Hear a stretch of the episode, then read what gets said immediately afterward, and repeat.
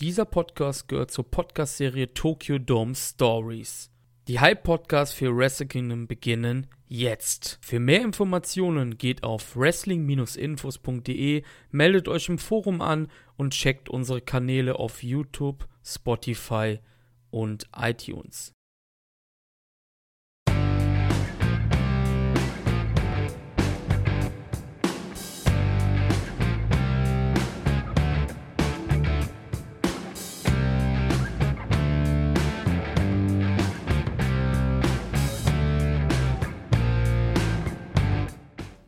Hallo liebe Schuyakuisten und Freunde von Wrestling-Infos.de. Hier ist wieder euer Host Chris und bei mir ist Marius. Wir sind wieder dabei, ein Match zu besprechen für unsere Tokyo Dome Stories. Hi Marius. Hallo Chris und herzlich willkommen auch an die Zuhörer hier zur nächsten Folge Tokyo Dome Stories. Ich hab Bock, ich hoffe ihr habt auch Bock und findet diese Serie, die wir machen, irgendwie cool. Wir freuen uns natürlich immer über Feedback, deswegen haut's gerne ins Forum rein oder unter das Video. Ja, was für ein Match haben wir denn heute parat, Marius? Ähm, wir haben uns ja überlegt, sehr viel Vielfalt zu machen. Ich denke, wir haben doch alle zusammen eine, eine coole Anzahl und verschieden und richtig divers und alles. Was haben wir heute für euch im Programm? Möchtest du die Bombe platzen lassen? Ja, das kann ich gerne machen. Und zwar beim letzten Mal, als Chris und ich hier ja ähm, einen Podcast gemacht haben für die Tokyo Dome Stories, waren wir ja im Jahr 2005. Nun gehen wir allerdings neun Jahre weiter und gehen ins Jahr 2014, nämlich zu Wrestle Kingdom 8. Und dort gibt es ein Match, über das wir sprechen möchten. Und zwar Prince David, den heute viele als Finn Balor kennen werden von der WWE, gegen Kota Ibushi um die IWGP Junior Heavyweight Championship im Tokyo Dome. Und wir haben einen Prince Devil zu diesem Zeitpunkt, Marius, der nicht fieser sein könnte, oder? Ganz genau. Der Bullet Club ist noch sehr, sehr frisch, steckt noch in den Kinderschuhen. Den Bullet Club gibt es erst seit einem guten halben Jahr. Wir haben ja schon über diese Zeit in unserem Bullet Club Historie Part 1 gesprochen, könnt ihr gerne auch nochmal reinhören. Dort sind wir natürlich nochmal viel detaillierter auf Prince David damals und die ganze Situation um den Bullet Club eingegangen. Aber ja, wir hatten hier einen Prince David, der vor nichts zurückgeschreckt hat, um zu gewinnen, und einen Bullet Club, der vor nichts zurückgeschreckt hat, um zu gewinnen. Vielleicht ein bisschen so wie heute, nur damals war es nochmal, ja, doppelt so krass, würde ich sagen, von diesen unfairen Aktionen und von, ja, den Eingriffen eben durch den Bullet Club. Ja, die Regentschaft von Prince David fing nämlich noch an, als es den Bullet Club gar nicht gegeben hatte. Seinen Titel hier hat er nämlich am 11.11.2012 bei Power Struggle in Osaka geholt gegen Loki, hat den Titel dann bei Wrestle Kingdom 7 verteidigt, bei New Beginning dann auch nochmal gegen seinen Partner damals, Ryusuke Taguchi, aber danach ging es dann ja, in die David Bullet Club Phase. Er hat das BOSJ im Juni gewonnen, Marius, mit sage und schreibe keiner einzigen Niederlage. Hierzu müssen wir aber sagen, du hattest es gerade schon angesprochen, es war ein sehr heavy Interference Turnier von Prince David. Oh ja, das war eine Zeit, ähm, ja, in der im Endeffekt in jedes Match eingegriffen wurde. Man muss sich einfach nur das Match gegen Kenny Omega angucken aus dem Jahr und äh, ja, es waren halt größtenteils wirklich die Eingriffe, aber um da halt nochmal detaillierter aufzugehen, äh, drauf einzugehen, hört euch gerne nochmal die Bullet Club Historie an. Ich hoffe, Chris wird vielleicht diesen ersten Teil hier noch irgendwo verlinken in den Kommentaren oder äh, in der Infocard oder sonst irgendwo. Denn da sind wir halt nochmal wirklich drauf eingegangen, dass das damals eine extrem krasse Zeit war, in der der Bullet Club wirklich jedes Match im Endeffekt nur durch Eingriff gewinnen konnte. Wenn euch der Bullet Club heute ankotzt, dann schaut es euch nicht an, ne? Kann man sagen. Das stimmt, ja, genau. Damals war es noch etwas, etwas krasser. Aber du hattest eben oft etwas gesagt, was ich ziemlich interessant fand, denn damals war so die, ich sag mal, die langweiligste Figur oder die Figur, die am untersten Rand des Bullet Clubs war, war damals oder waren damals wahrscheinlich Gallows und Tamatonga, kann man sagen. Aber das sind ja heutzutage, ist Tamatonga einer der Big Player. Das ist halt wahrscheinlich auch der große Unterschied, ne? Ja, genau. Es, es wurde ja immer, ich sage mal, wenn man über den Bullet Club redet, dann wird einem im Endeffekt immer gesagt, ja, damals war es besser und heute ist es nicht mehr so gut und so. Und da habe ich natürlich auch mal dran gedacht, woran das liegt. Und viele fügen halt dort an, ja, heute ist in vielen Matches Eingriffe und äh, nichts endet clean. Ja, das war damals auch so. Das hatte halt dann mal irgendwann aufgehört in dieser Kenny Omega Phase, als es sich dann halt eher um, um sie Elite gedreht hat, dass diese Eingriffe ein bisschen zurückgefahren wurden. Aber damals waren sie noch krasser. Ich denke, damals kann man sagen, hatte der Bullet Club einfach unikere Charaktere. Ich meine nichts jetzt zum Beispiel gegen einen Jay White oder so. Jay White ist ein absolut fantastischer Wrestler mit einzigartigem Charakter und halt nicht umsonst auch der Anführer im Bullet Club. Aber damals hatte man zum Beispiel mit Prince David einen sehr charismatischen Anführer. Man hatte mit Gallows und Anderson ein Tag-Team, wo du sagen konntest, okay, die zerstören wirklich alles. Und Anderson war halt sehr, sehr gut im Ring, im Gegensatz zu Gallows und hat halt da so ein bisschen seine, ja, Mankos kaschiert im Ring. Über die Young Bucks brauchen wir nicht sprechen, die wissen, wie sie die Crowd ja animiert bekommen. Und dann hast du halt noch Fale und Tamatonga gehabt in diesem Stable drin. Und das waren halt so wirklich die Low Crewmates, wo man sagen, wo man heute sagen muss, okay, nach Jay White wahrscheinlich so Tamatonga, der dann auch von vielen mehrfach als äh, Anführer immer mal wieder gehandelt wurde und ja, der muss halt mehr gepusht werden und so. Und damals war das eben somit das uninteressanteste Member. Von daher würde ich einfach sagen, damals war der Bullet Club vielleicht besser, weil er einfach mehr coolere Charaktere hat, aber nicht, weil es äh, damals keine Eingriffe gab oder so. Davids Regentschaft war nicht nur von Eingriffen gezeichnet, sondern auch davon, dass er seinen Titel nicht verteidigen wollte. Er hat den Titel seit, Bullet, seit dem Bullet Club Start einmal verteidigt, damals gegen Gedo. Ein Match, was wir damals bei Schueko auch in unserer Match Madness Serie besprochen haben. Match Madness auch für die Leute, die andere Folgen noch nicht gehört haben von Tokyo Dome Stories, relativ ähnlich zu Tokyo Dome Stories. Es geht um Matches, die wir besprechen, um eins pro Podcast-Folge. Und da hatten wir David gegen Gedo damals ja, ich glaube, als, als quasi als Nachbereitung für unsere Bullet Club Podcast-Serie auch ein relativ gutes Match. Ich würde auch sagen, eins der underratedsten Matches, die es gibt, so bei New Japan, weil es halt viele einfach gar nicht kennen. Aber David hat halt wirklich da nur den Titel verteidigt, weil Okada damals gesagt hat, hey, wenn du gegen mich antreten willst, dann setz dein Junior Belt gegen Ghetto aufs Spiel. Sonst hätte David den auch nicht verteidigt. Also Davids Regentschaft war halt wirklich gezeichnet von unfassbaren Chicken-Shit-Heel-Sachen, ne? Ja, das ist einfach unglaublich und könnte man sich heute so auch irgendwie gar nicht mehr vorstellen. Aber es war halt trotzdem cool für die damalige Zeit, sozusagen, hey, okay, ich verteidige nur meinen Titel, wenn ich auch wirklich das, wenn ich auch wirklich was davon habe, sozusagen. David wollte da gerne etwas von haben, während heute gesagt wird, hey, okay, der hat mich angegriffen, ich hasse den jetzt und ja, komm, hier tritt um meinen Titel an, ich mach dich platt. Und er hat halt damals einfach gesagt, nein, okay, ich, du darfst nur um meinen Titel antreten, wenn ich dafür im Gegensatz um einen größeren Titel mit antreten darf. Das ist meine Bedingung. Und das passte halt damals perfekt zum Bullet Club.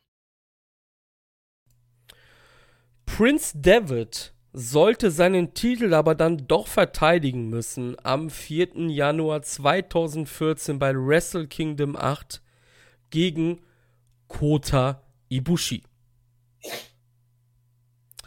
Kota, Kota Ibushi und Prince David haben eine ja, kleinere Rivalität gehabt, kann man sagen. Die beiden sind sechsmal vor diesem Aufeinandertreffen, ähm, haben sie sich getroffen im Ring. Das erste Mal im BOSJ Halbfinale im Jahr 2009. Da besiegte David dann Kota Ibushi. Ein Jahr später war es das BOSJ-Finale sogar, wo die beiden dann auch nochmal aufeinander trafen. Da gewann dann auch Prince David. Bei Wrestle Kingdom 5 2011 gewann auch Prince David, diesmal um die Junior Heavyweight Champion, verteidigte seinen Titel damals. Das Blatt sollte sich dann wenden, fünf Monate später bei Dominion Ibushi nahm dann David den Titel ab, verteidigte ihn auch ein Jahr später bei DDT in der Sumo Hall bei Ryogoku Peter Pan. Und dann sollte es drei Jahre lang relativ ruhig sein zwischen den beiden. Und dann gab es dieses Match im Tokyo Dome. Und ich glaube, rein von der Ansetzung kann man sagen, dass das auf jeden Fall einer der Leckerbissen hier auf dieser Card auch war bei, bei Wrestle Kingdom 8. Ich meine, ich kann ja mal kurz erzählen, was es noch so für ja wichtige Matches im Endeffekt gab bei dieser Wrestle Kingdom. Und zwar unter anderem Katsuchika Okada gegen Tetsuya Naito.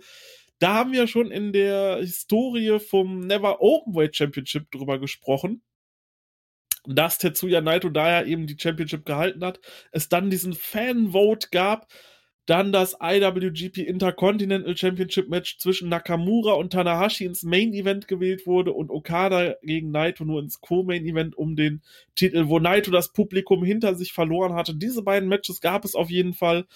Und dann noch coole Matches, zum Beispiel wurden die Tag-Team-Titel verteidigt, Doc Gallows und Carl Anderson, beziehungsweise haben sie sie gewonnen gegen die Killer Elite Squad, Davey Boy Smith Jr. und Lance Archer, welcher ja heute auch bei ähm, All Elite Wrestling ist. Und damals gab es noch diese sehr ikonischen Four-Way Tag Team Championship Matches um die IWGP Junior Heavyweight Tag Team Championship.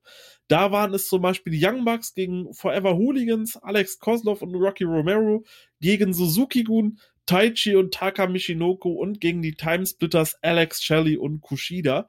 Also im Endeffekt schon eine recht coole Card und noch ein paar coole Singles-Matches, zum Beispiel Goto gegen Shibata, kann man sich auf jeden Fall auch noch angucken herrlich ein Four-Way um die Junior Heavyweight Tag Team Championship. Aber auch, ich, ich weiß auch, dass du nicht so gerne Four-Ways und Three-Ways magst, aber die waren doch immer unterhaltsam. Ja, ja, klar. Alles erfüllt. Ja, ja. Das war jetzt auch, ne? War so ein kleiner Bite einfach nur. Nee, Forever Hooligans auch eines meiner Lieblings-Junior äh, Heavyweight Tag Teams bei New Japan jemals. Aber das passt jetzt leider nicht mehr so zum Thema gerade. Ja, genau, Sonst hätten wir jetzt über die Forever Hooligans noch geredet. Nein. Ähm, es geht um Kota Ibushi und Prince David, halt wie schon gesagt. Und, ähm, für mich auch als äh, jemand, der sehr gerne MMA immer mal wieder schaut, war dann der Entrance natürlich der beiden interessant. Denn Lenny Hart, die langjährige Ringsprecherin von Pride und Dream MMA, hat die beiden hier angekündigt. Ich weiß jetzt leider gar nicht mehr, wie lange Lenny Hart bei New Japan die, die ähm, englischen Einzüge kommentiert hat. Aber oh, es ist vielleicht für die Leute, die sie nicht kennen, das ist die Frau, die immer so laut rumbrüllt eigentlich und die, die, die Namen so in die Länge zieht. Ich ja. mag Lenny Hart gerne. Ja, war, war cool. Hat mir auch gefallen. Bei Ibushis Entrance lauter Jubel von der Crowd. Ibushi hier damals noch im Diensten von DDT, das dürfen wir nicht vergessen zu erwähnen. Ibushi geht hier als DDT-Mann ins Rennen, ne? Das darf man nicht vergessen. Er ist kein New Japan-Mann zu dem Zeitpunkt. Bekommt dennoch lauten Jubel, weil er halt einfach beliebt ist. Er ist over as fuck schon vor sechs Jahren gewesen, natürlich. Und dann kommt Prince David rein, Marius, mit einem, ja, mit einem Entrance, der sich gewaschen hat. Und zwar ist das für mich heute immer noch ein Gänsehaut-Entrance und immer noch einer der geilsten Entrances überhaupt. Ähm, man kann es beschreiben, es, es, es war halt überall Nebel auf der Stage und dann hast du vier Leute mit so total gruseligen Masken, die einen Sarg in die Mitte der Entrance stellen. Und irgendwann kommt einfach, springt diese Tür auf von dem Sarg und Prince David steht dort in einem ultra krassen Facepaint. Totale Gänsehaut und geht ganz langsam zum Ring und schlürft zum Ring. Und irgendwann ist der Bullet Club dann auch noch da und er kreuzt die Wege dort mit dem Bullet Club absolut großartig. Ja, der Demon war geboren, ne? Ja. Der Demon war geboren und was ich auch ziemlich interessant fand, natürlich neben dem Facepan als Demon, ist natürlich die Tatsache, ist dir aufgefallen, wie David die Stage, du sagtest es gerade sehr langsam und alles, hast du aufs linke Bein geachtet, er ist gehumpelt, ne? Ja. Also, weißt du, wer das heutzutage auch noch macht als Hommage? Taiji Ishimori. Stimmt, ja. Taiji Ishimori, wenn er die Bone Soldier Maske anhat, geht er genauso zum Ring wie Devil als Demon. Stimmt. Ist jetzt nicht bestätigt, dass das eine Hommage ist, aber ich bin mir ziemlich sicher, dass es das ist. Sieht so aus, auf jeden ja. Fall. Ja. Du hast gerade gesagt, David ist mit dem gesamten Bullet Club da damals. Es waren die Young Bucks, Tamatonga und Gallows und Anderson. Fahle war nicht dabei. Aber sonst waren alle da, ne? Oh. Stimmt, Fahle war der Einzige, der nicht dabei war. Ja, genau. Fahle hat ja zwei Matches vorher sein Match gegen ähm, Togi Makabe was durch K.O. geendet ist, war ja das sogenannte King of Destroyer Match. Ich glaube, man wollte halt einfach nur sellen, dass Fale halt wirklich abgefuckt wurde von Makabe dann, ne? Ziemlich interessant war aber, Ibushi war begleitet worden von einem Mann, und zwar von Michael Nakazawa, der heutzutage bei AEW irgendwo rumspringt, habe ich mir sagen lassen. Stimmt, ja, den könnten auch so einige kennen. Und jetzt geht's los, wir gehen ins Match und erstmal ist alles ganz cool. Es gibt Lockups, es gibt den Clean Break. Denkste, David ist direkt unfair, schlägt oder bricht diesen Clean Break quasi sofort. Es geht relativ schnell los, der beiden. Kota behält hier sofort die Oberhand, aber dann geht's schon los, Marius. Bullet Club for Life. Richtig. Nach dieser im Endeffekt sehr coolen und schnellen Anfangsphase fangen dann sofort die Young Bucks an, irgendwas zu reklamieren und dadurch war äh, Ibushi dann wieder abgelenkt. Es geht weiter hin und her. Ibushi kann ähm, David einen, einen Dropkick verpassen, David fliegt nach draußen und es sah halt so aus, ah, okay, jetzt kommt ein Dive und er dreht sich um und will eigentlich in die Ringecke rennen äh, und sich dort abfedern lassen, aber da steht schon Gallows und äh, ja, hält ihn quasi davon ab, da reinzuspringen. Ibushi bekommt es dann allerdings irgendwie so gedeichselt, dass David wieder reinläuft, er sich zur Seite bückt und David quasi in Gallows reinrennt. Das soll dann aber halt trotzdem noch nicht alles gewesen sein, denn kurz danach zieht Gallows Ibushi raus und äh, David verdeckt den Ref und alle treten einfach draußen auf Ibushi komplett ein. Und da sind wir wieder bei diesem Bullet Club eingriffen. Das Match ging, glaube ich, zu dem Zeitpunkt drei, vier Minuten und dreieinhalb Minuten davon waren Bullet Club zerstören Ibushi.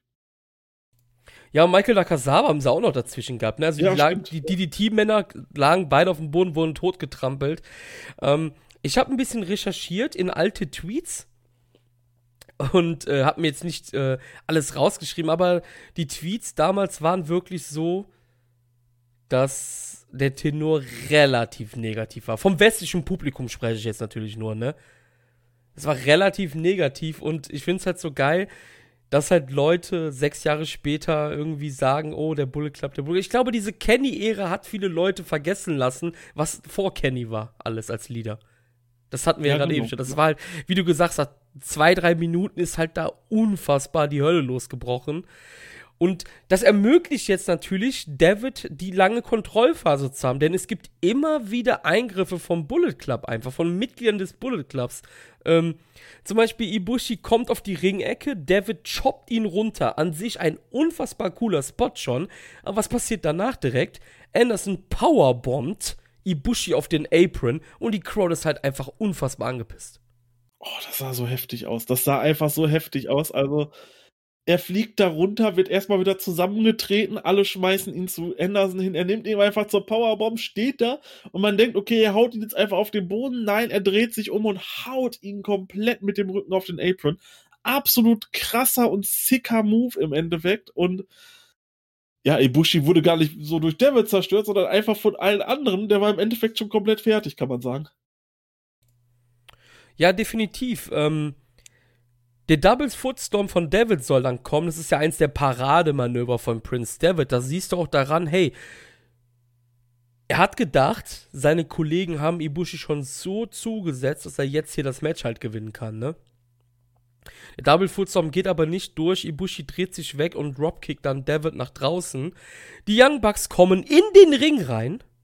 Die kommen in den Ring rein und bekommen von Ibushi den Pelé-Kick ab. Also er tritt halt einfach beide mit jeweils den anderen Fuß weg. Und danach gibt es einen Asai Corkscrew Moonsault von Ibushi auf den gesamten Bullet Club. Und die Fans waren wieder da. Das sah krass aus. Also generell diese ganze, äh, ganze Sequenz auch mit dem, mit, den, mit dem doppelten Pele-Kick. Das sah schon, das sah schon cool aus. Und Ibushi war halt damals noch ein bisschen, was solche Sachen anging, noch ein bisschen, bisschen mehr Cruiserweight als heute im Endeffekt, kann man so sagen. Und es hatte aber irgendwie gepasst und dann halt war der Bullet Club erstmal ähm, so ein bisschen down. Es gab dann danach diese ganzen Trademark-Moves von ihm, von Ibushi, es gab diese Schläge, danach gab es den Moonsault, der vorher mit dieser Rolle war, den er auch zusammen immer mit Kenny gemacht hat als Golden Lovers. Und dann ist etwas Krasses passiert, wo ich mich so erschrocken habe. Es gibt im Endeffekt einen Roll-Up von Ibushi gegen, gegen David. Und kurz bevor drei ist, ja, kickt David out. Ibushi kommt mit dem Kopf zwischen den Ringseilen und auf einmal kommt aus dem Nichts ein Stuhl gegen seinen Kopf geflogen. Und man hat überhaupt nicht gesehen, wer diesen Stuhl geworfen hat, weil das die Kamera einfach nicht festgehalten hat. Er kriegt mit voller Wucht einen Stuhl gegen den Kopf geworfen. Und ich habe dann wohl so rausgehört, dass die Kommentatoren gesagt haben, dass dies wohl Karl Anderson gewesen sein soll. Sah auf jeden Fall richtig, richtig heftig aus. Ja, vor allem war halt so die Story bis dahin ganz klar. David hat wrestlerisch keine Chance gegen Ibushi wrestlerisch.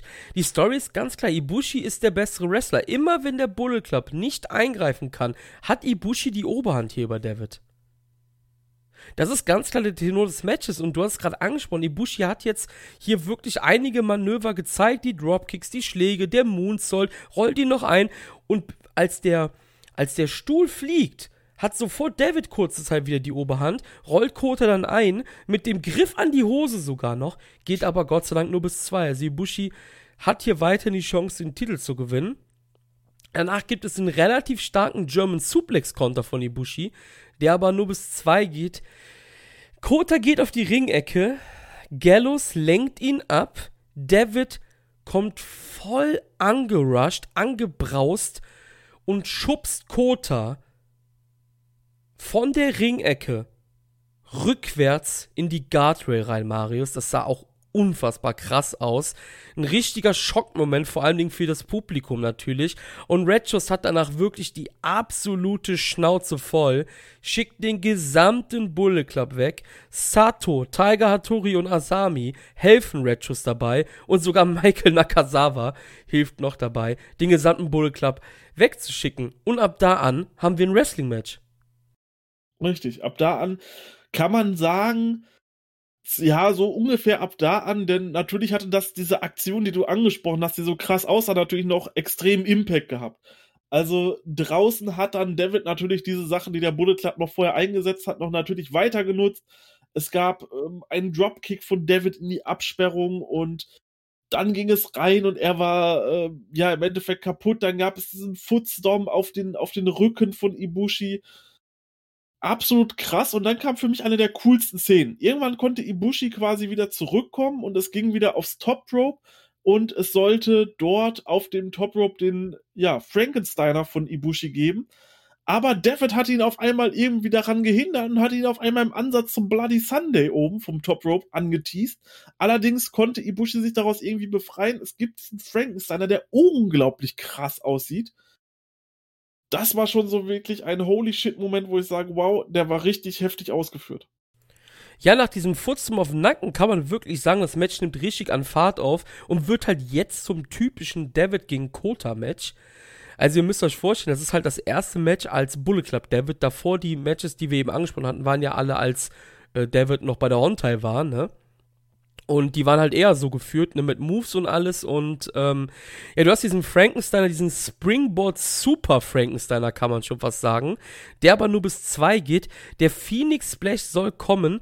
David dreht sich aber weg, verpasst ihm eine Lariat. Und jetzt kommt dann der Bloody Sunday, Inverted Bloody Sunday. Und es gibt hier einen krassen Nearfall. Das Match hätte hier vorbei sein können, ist aber noch nicht vorbei. David weiß, okay, Footstomp-Zeit springt aufs Ringseil oder geht aufs Ringseil, geht aufs Top Rope. Footstorm soll folgen, er kommt, aber auch da nur bis zwei. Und jetzt geht's los. Kota, High Kick, Snap German Suplex, eine Lariat hinterher. Es gibt die Liger Bomb bis zwei. Und danach kommt endlich der siegbringende Phoenix Splash Marius und Kota Ibushi krönt sich zum dritten Mal zum IWGP Junior Heavyweight Champion und beendet die dritte Regentschaft von Prince David.